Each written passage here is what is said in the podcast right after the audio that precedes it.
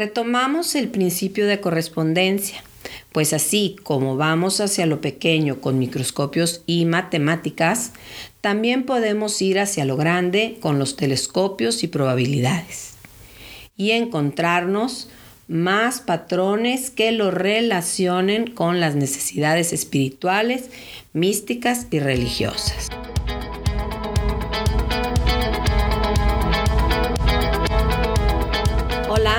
Soy la doctora Sachi.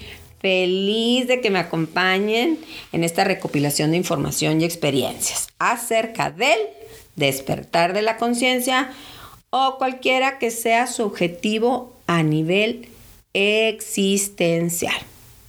Sé que están bien porque me están escuchando y estoy segura que al final se sentirán mejor. ¿Qué tal las sugerencias? ¿Meditar un diario por 10 minutos o de vez en cuando? Siempre es un momento bueno para iniciar o para retomar si lo habían abandonado. ¿Qué señales recibieron de su esencia en su medio ambiente? ¿Pudieron experimentar algo? Y la película, ¿la vieron? Qué impresión que toda una civilización basaba su vida en algo que era actuado. Cada quien a su paso, Sachix, sigamos adelante. Les compartí al final del podcast 2, primera parte, que en esta segunda parte continuaríamos hablando del principio de correspondencia, pero ahora hacia el otro lado, hacia arriba o hacia el lado macroscópico para contrastar con el lado hacia adentro o microscópico que vimos en la revisión pasada. Y más que todo para ver cómo esta información nos puede dar ideas o prácticas de cómo alcanzar nuestro objetivo personal existencial. Oigan, si ustedes empiezan a ver patrones en lo que voy dando eh, que yo no observe, o en su entorno, por favor háganmelo saber poniendo comentarios, por lo pronto ahí en el Instagram, por favor, en cualquiera de las publicaciones que están ahí, por favor, por favor, si quieren tomarse esa molestia, se los agradezco mucho.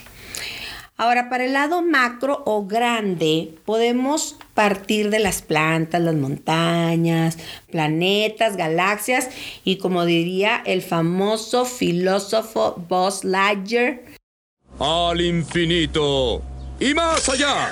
Para verla más a detalle, pudiéramos irnos, no sé, digamos, algo cerquita. Ah, ¿Qué les parece el inicio del universo? La famosa teoría del Big Bang o la gran explosión. ¿Y qué mejor manera de abordarlo que pues las investigaciones del astrofísico y cosmólogo británico el doctor Stephen Hawking? En la película La teoría del todo se cuenta la teoría del doctor Stephen Hawking, uno de los héroes contemporáneos de la astronomía, que falleció en el 2018. Me encontré un video que se llama ¿Qué hubo antes del Big Bang? Es un video muy sencillo, breve y entretenido para que yo tenga la placentera oportunidad de narrarlo complicado, largo y aburrido ñaca ñaca. Pues resulta que desde siempre la gente estudiosa se planteó cómo se inició el universo. Los religiosos decían pues que tenía unos 6.000 años, es decir, relativamente joven. Pero la verdad, después de cómo le fue a Galileo Galilei, cuídame el niño, comadre, que vamos a empezar con el chisme. Sí, cómo le fue a Galileo Galilei cuando dijo que la Tierra no era el centro del universo y que realmente lo que hacía era girar alrededor del Sol. Bueno, definitivamente la gente se desanimó en estudiar el origen del universo en aquella época. Galileo Galilei, un científico italiano nacido en 1564, Gracias a sus observaciones, él veía que el centro del sistema solar era el Sol y la Tierra se movía alrededor del Sol. Contrario, pues a lo que la iglesia tenía establecido acerca de que la Tierra era el ombligo del universo. No se movía y todo lo demás giraba alrededor de ella. La iglesia basaba su concepto de tierra inmóvil y central en las ideas de Ptolomeo, que a su vez se basaban en las de Aristóteles. Tierra inmóvil, en el centro y todos contentos.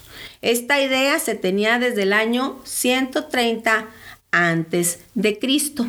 Sin embargo, Galilei estaba enterado de las investigaciones del científico polaco Nicolás Copérnico, quien más o menos en 1540 publicó la conclusión de que la Tierra junto con los demás planetas giraban alrededor del Sol. Entonces Galilei, pues oyó que Copérnico dijo eso, hasta lo publicó y basado en las historias de él y en sus propias observaciones con su super microscopio que él mismo adaptó, demostró que la teoría de Copérnico sí efectivamente era cierta. Entonces, esponjado y feliz como pavo real, Galileo publica en 1632 sus descubrimientos. Y órale, que se arma la bronca en las comunidades tanto científicas como religiosas. Las publicaciones de Galileo fueron vistas como desafiantes por la iglesia y el papa, que en ese tiempo era Urbano VIII, y llamaron al científico a que se presentara en Roma ante la Santa Inquisición, o sea, los malos de la película. Galileo llega a Roma en 1633 y aunque los historiadores cuentan que no fue encerrado ni torturado, sí nos dice que muy sutilmente en la iglesia le mostraron los instrumentos utilizados en las torturas, así como para hacerlo cambiar de opinión acerca de su publicación. Ay, la iglesia siempre tan delicada y sutil, tan linda, diría mi comadre. Total Galileo, enfermo con sus 69 años de edad, que en esa época yo creo que eran como unos mil años de ahorita, pues no le quedó otra que reconocer que se excedió en sus observaciones y decir, ok, que la tierra está estática en medio de todo, de tal forma que solamente, solamente, ¿verdad? Fue encerrado de por vida y sin internet. Pero bueno, al menos no quemaron en leña verde a la pobre y sabia criatura. Cuenta la leyenda, sin ninguna verificación histórica, como me encanta, que Galileo Galilei al final del juicio, antes de retirarse de los jueces, murmuró entre dientes y sin embargo se mueve, refiriéndose a la tierra. Una frase bastante significativa que demuestra una vez más el enfrentamiento en aquella época entre la iglesia y la ciencia. Ahora, la pregunta clave es, ¿por qué estoy hablando de Galileo si empecé hablando de Stephen Hawking? A eso se le llama déficit de atención del adulto. Bueno, pues retomemos, a Hawking. Como les decía, en este video que vi, relatan que en 1900 los científicos decían que el universo siempre había existido, que estaba estable y muy grande. En 1930, un astrónomo norteamericano, Edwin Hubble, observó en su super telescopio que las galaxias se iban alejando y mientras más se alejaban, más velocidad tenían. Entonces, bueno, pues yo digo que Hubble dijo, pues esto no está estático, esto se mueve, ¿verdad? Igual como yo me imagino que Jensen cuando vio una muestra de agua de charco en su microscopio dijo lo mismo, oye, esto se mueve y como se supone que dijo Hermes, como es arriba, es abajo. Ante este movimiento observado por Hubble de que todo se alejaba, pues pensó, el universo se está expandiendo. Esto debió haber tenido un principio muy pequeño y se expandió y creció. Pues quiero que sepan que literal eso formó la base de la cosmología contemporánea. Para que quede claro, por Hubble en 1930. Y ustedes dirán, ¿y dónde está el Big Bang? Bueno, para allá voy, despacio que voy deprisa, como decía el tipo aquel. A pesar de esto, pues los científicos así como que se hacían los locos. No se querían meter en ese rollo del principio del universo porque se les hacía que era algo muy complicado, pues que ya habían pasado hacía mucho tiempo y pues obvio que pues no contaban con la tecnología pues, tan avanzada. Digamos que pues lo mismo que tal vez piensen hoy los científicos para demostrar que esta realidad es una proyección. Pero bueno, además no querían tener problemas con la iglesia, que declaraba que Dios había creado todo en seis días y al séptimo descansó. La verdad es que andaban muy entretenidos con la Segunda Guerra Mundial, pero cuando esta terminó en 1945, ya empezó una pequeño ahí grupo de compas de científicos nucleares encabezados por un doctor ruso, George Geman, que se interesó por el tema. Ellos decían que seguramente el universo había empezado como una bola muy caliente que explotó.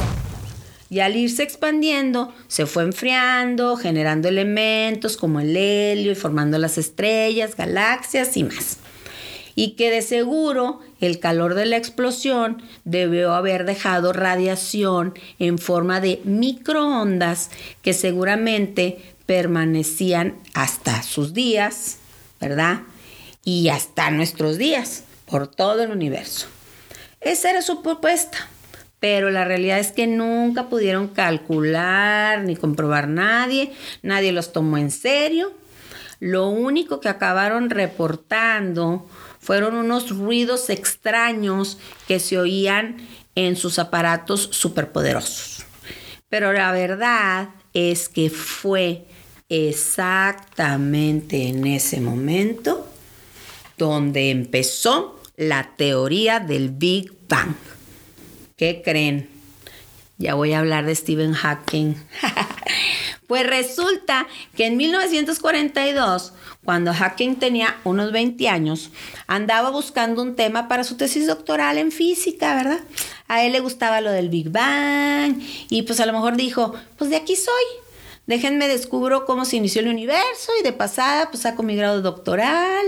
¿Qué tal, eh? Listillo desde chiquillo. Bueno, cuando se puso a hacer esto, contrariamente a otras épocas, a algunos de los científicos como que no les pareció la idea. No sé por qué. Ahora resultó que los entusiasmados eran los religiosos, porque dijeron, no hombre, este chavo es súper inteligente, si va a demostrar científicamente que Dios creó el universo. Pues desde ahorita les digo que no descubrió que Dios creó el universo, o si lo descubrió, no nos dijo, porque Hawking era súper ateo es decir, no creía en Dios, así es que en eso ni se fijaba. Pero en lo que sí se fijaba era en que tenía que demostrar con observación y experimentación los hechos del Big Bang. Y total, pues ahí estaba con sus telescopios y computadoras y estadísticas calculando y haciendo todo eso que ellos hacen. Y órale, de repente, en 1965, dos científicos norteamericanos que ni trabajaban con hacking, encontraron algo, como ocurre bien frecuente en la ciencia, por casualidad. Los doctores Penzias y Wilson en Estados Unidos andaban probando un receptor de radio esperando una señal de microondas del espacio pero pues andaban batallando mucho con una interferencia que se les atravesaba, que unos ruidos, total. Yo creo que tenían genes mexicanos, porque empezaron a limpiar las antenas, a soplarles a los enchufes, a poner palitos de paleta y nada que se quitaba la interferencia. Hasta que uno dijo, ay, pues ya, pues ahora sí, pues vamos a preguntarle a un cosmólogo a ver qué onda, a ver qué nos dice, ¿no? Con este rollo. Y yo sorpresa, se encontraron a un cosmólogo que sabía todo lo del doctor ruso Riemann y también le encantaba lo del Big Bang. se dieron cuenta de que habían descubierto las ondas de microondas que el doctor ruso había descrito y que decía que estarían distribuidas por todo el universo después del Big Bang. E incluso que las interferencias que escuchaban los norteamericanos eran los famosos ruidos extraños que Raymond había escuchado en aquel entonces y que no sabía ni qué eran. ¿Qué tal, eh? Bueno, aunque no se platica en el video, pues aquí está la colaboración y en el próximo podcast vamos a ver cómo la visión nos ayuda y nos coopera mucho a formar imágenes. Yo quiero imaginar que como buenos colegas, todos se pusieron en contacto, iniciaron, abrieron su grupito de chat, iniciaron a integrar toda la información. Bueno, yo me lo imagino, pues como científica yo, yo hubiera hecho eso. Hawking dice literal, este descubrimiento fue uno de los más importantes de la ciencia. Se había descubierto cómo había comenzado el universo. La secuencia la describen así. El, el universo era una bolita, se calentó, explotó. El aire se expandió, se fue enfriando, formándose las galaxias y en ellas nubes de helio se colapsaron para formar estrellas. Entonces el universo se empezó a llenar de luz. Entonces cuando las estrellas explotaban, creaban nuevos elementos como el oxígeno y el carbono. Todo, incluso nosotros, según esta teoría, estamos formados por polvo de estrellas. De tal manera que si alguien te dice que te va a bajar una estrella, tú puedes decirle, no gracias, yo soy una. Por algún tiempo estuvieron contentos con lo que descubrieron. Ay, pero es que no, no. De plano los científicos no tenemos llenadera. Entonces, al igual que en el podcast 1, yo me preguntaba que si esta realidad es un sueño, ¿quién está soñando el sueño? Pues del mismo modo, obviamente, pues la ciencia se preguntó, bueno, si este es el universo, ¿de dónde salió? ¿De dónde salió esa bolita? Y que se pare la bola, pimbo. ¿De dónde salió esa bolita que inició el universo y por qué se calentó y se expandió tanto? Tal como una pequeña semilla se puede expandir y originar un árbol gigante y frondoso. Y aquí van viendo más patrones. Bueno, pues mientras yo me preguntaba, ¿por qué no encuentro las llaves del carro cuando las traigo en la mano? El físico norteamericano Alan Gott se preguntaba, ¿qué sucedió en el primer microsegundo cuando se creó el universo? Como diría mi abuela, cada loco con su tema.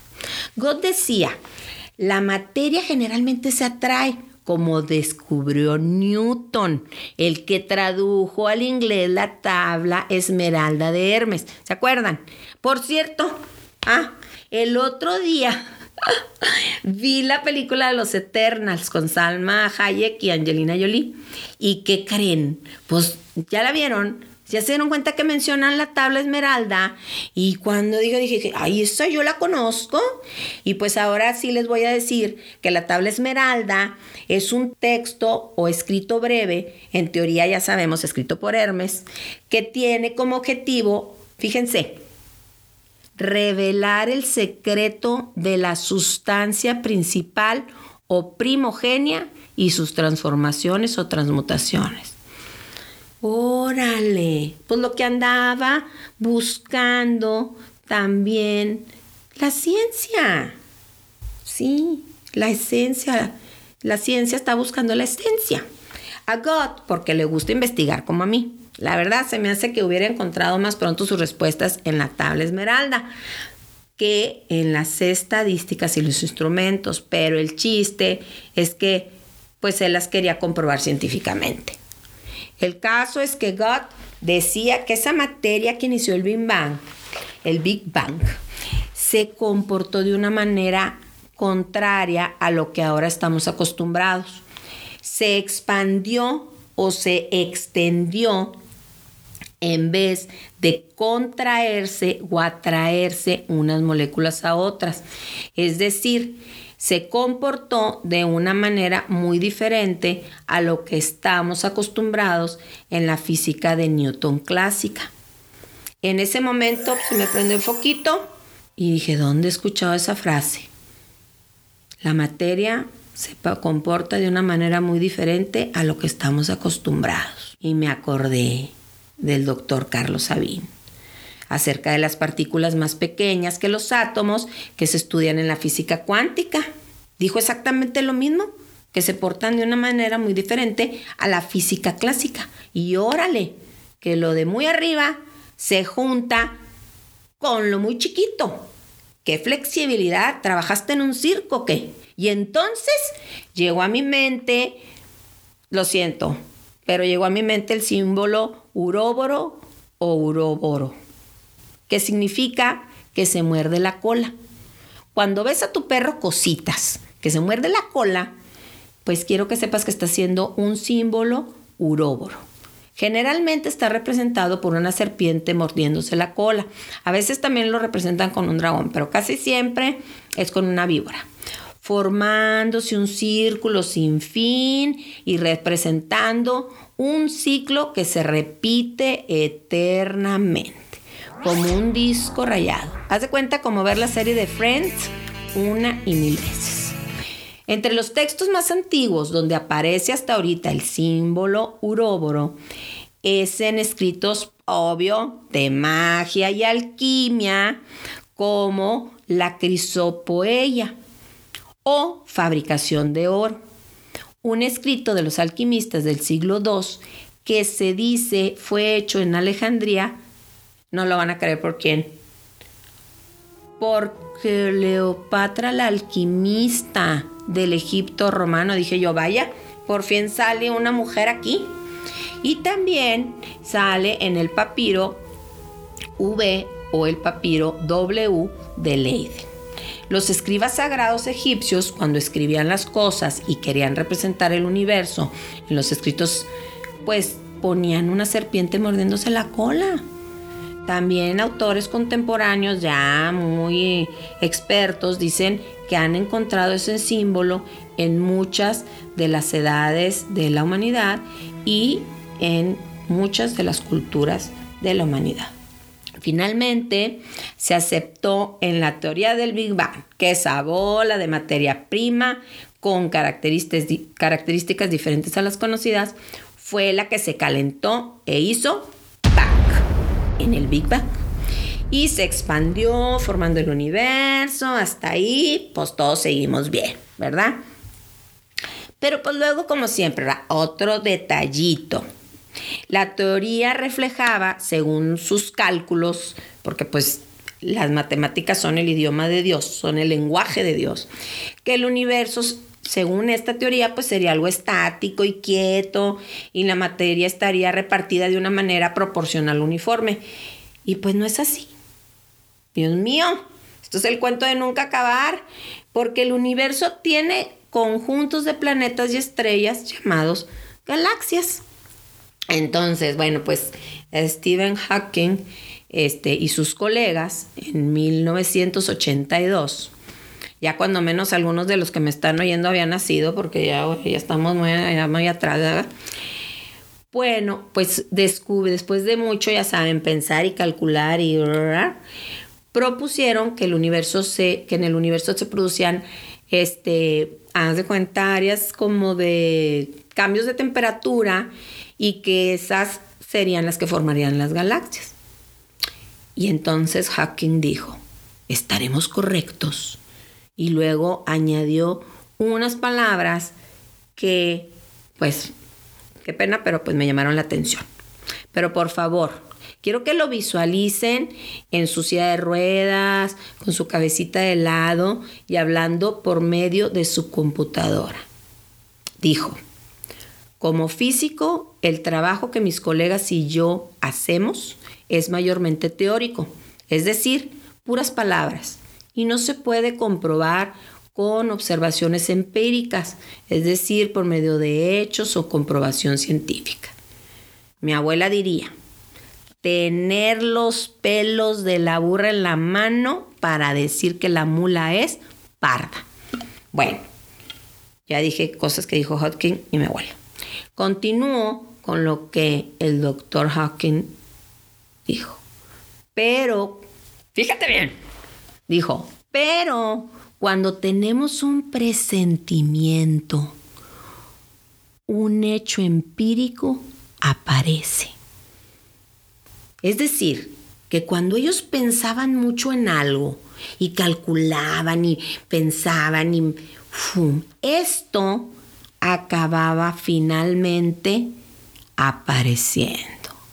Y aquí voy a tener que abrir un paréntesis. Aquí deseo mencionar que hay propuestas tal vez muy antiguas o tal vez no muy serias respecto a la comprobación científica en lo que se refiere a que podemos pensar algo y después esto se materializa ya sean cosas abstractas como ideas o sentimientos, o cosas aparentemente más densas como universos y moléculas. Existen relatos desde los antiguos gurús de Oriente y magos de Occidente difíciles de comprobar, como dice el doctor Hawking, de una manera empírico-científica. Sin embargo, ciencias como la neurobiología, la física cuántica y más, pudieran darnos ya a estas alturas pues algunos datos para irnos abriendo camino y poder generar hipótesis y preguntas respecto a este tema de una manera más seria. Se cierra el paréntesis. Ya para confirmar el fabuloso trabajo del Dr. Hopkins, les comento que en el 2001 la NASA envió un satélite que tomó fotos de las radiaciones de microondas cósmicas que pues participaron en el nacimiento del universo hace 13 mil millones de años, ya que todavía las ondas pues se encuentran flotando en él y las reconocieron porque tienen el tamaño y tipo exacto que se predijo matemáticamente y corresponden a los patrones o figuras de las galaxias que se ven hoy. ¿Qué tal?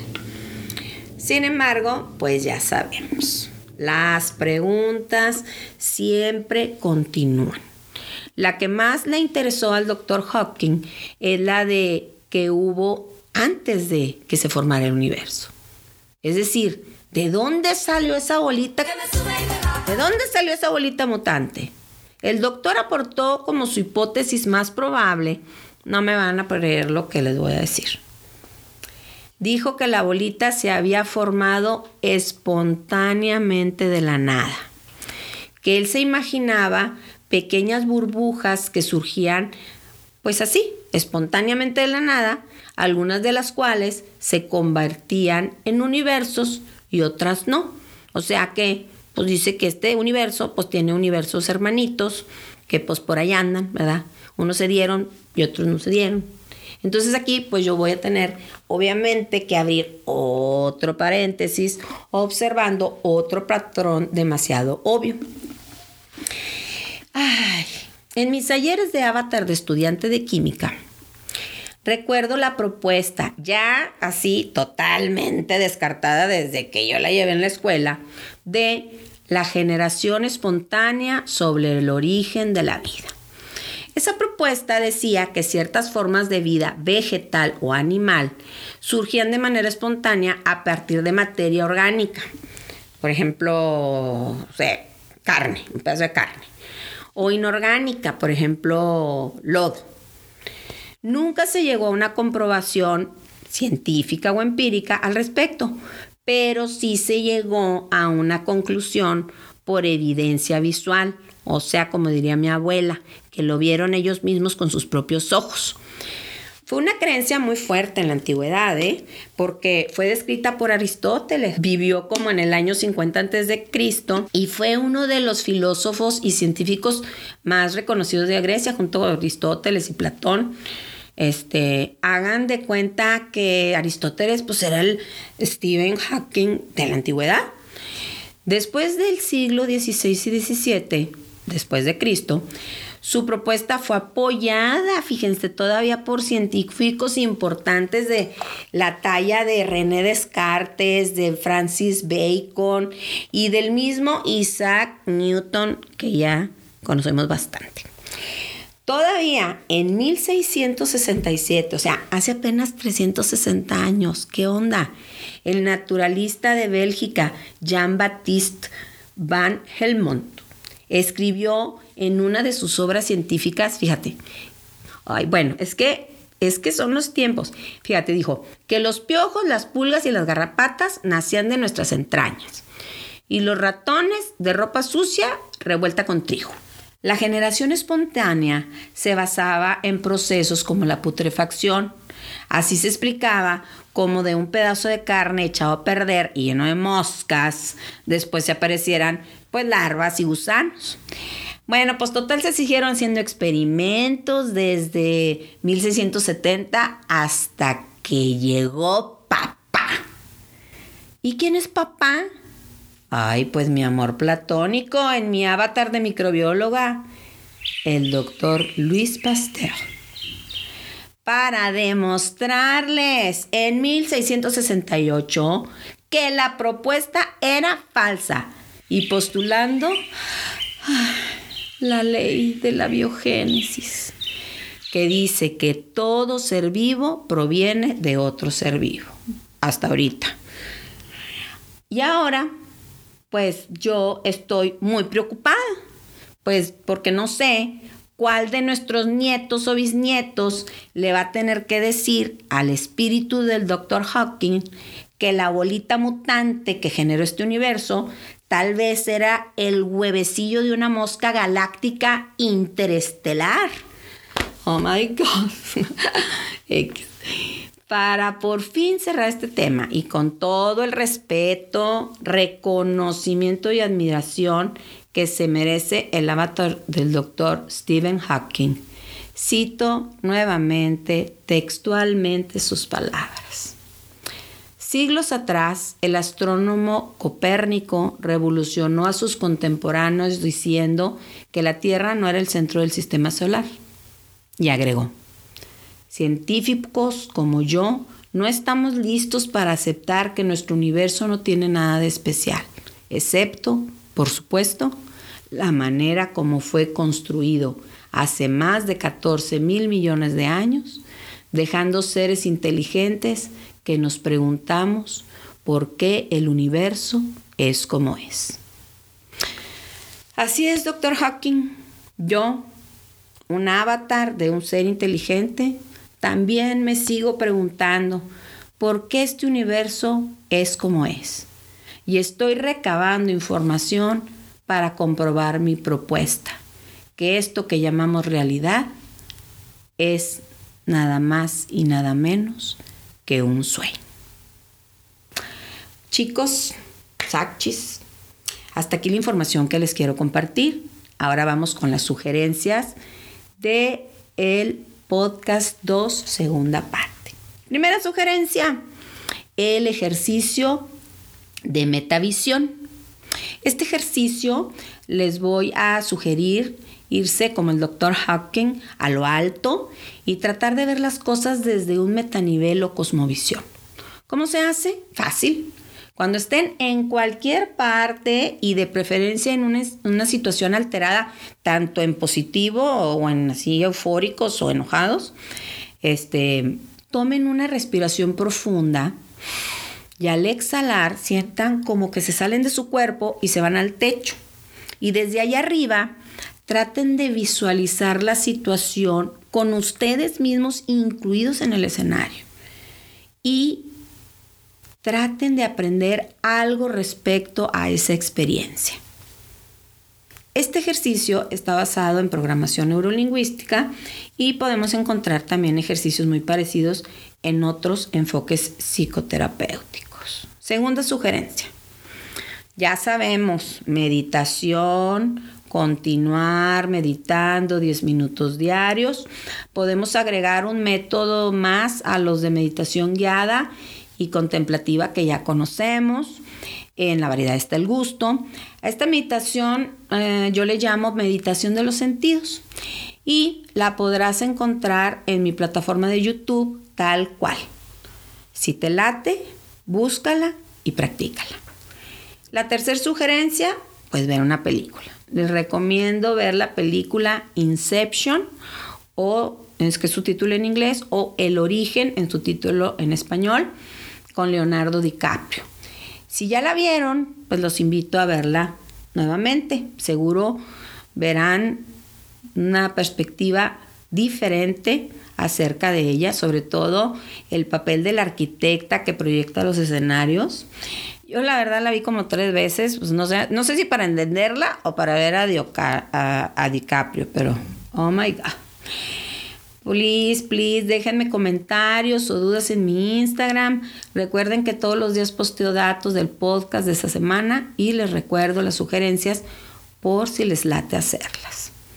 En el siguiente, llamado podcast número, podcast número 3, Buda y Neurofisiología, revisaremos materiales de este trascendental filósofo y relacionaremos los patrones con la neurofisiología y más. Les deseo fluidez y dicha. Y recuerden, soy la doctora Sakchi y sé que volveremos a encontrarnos.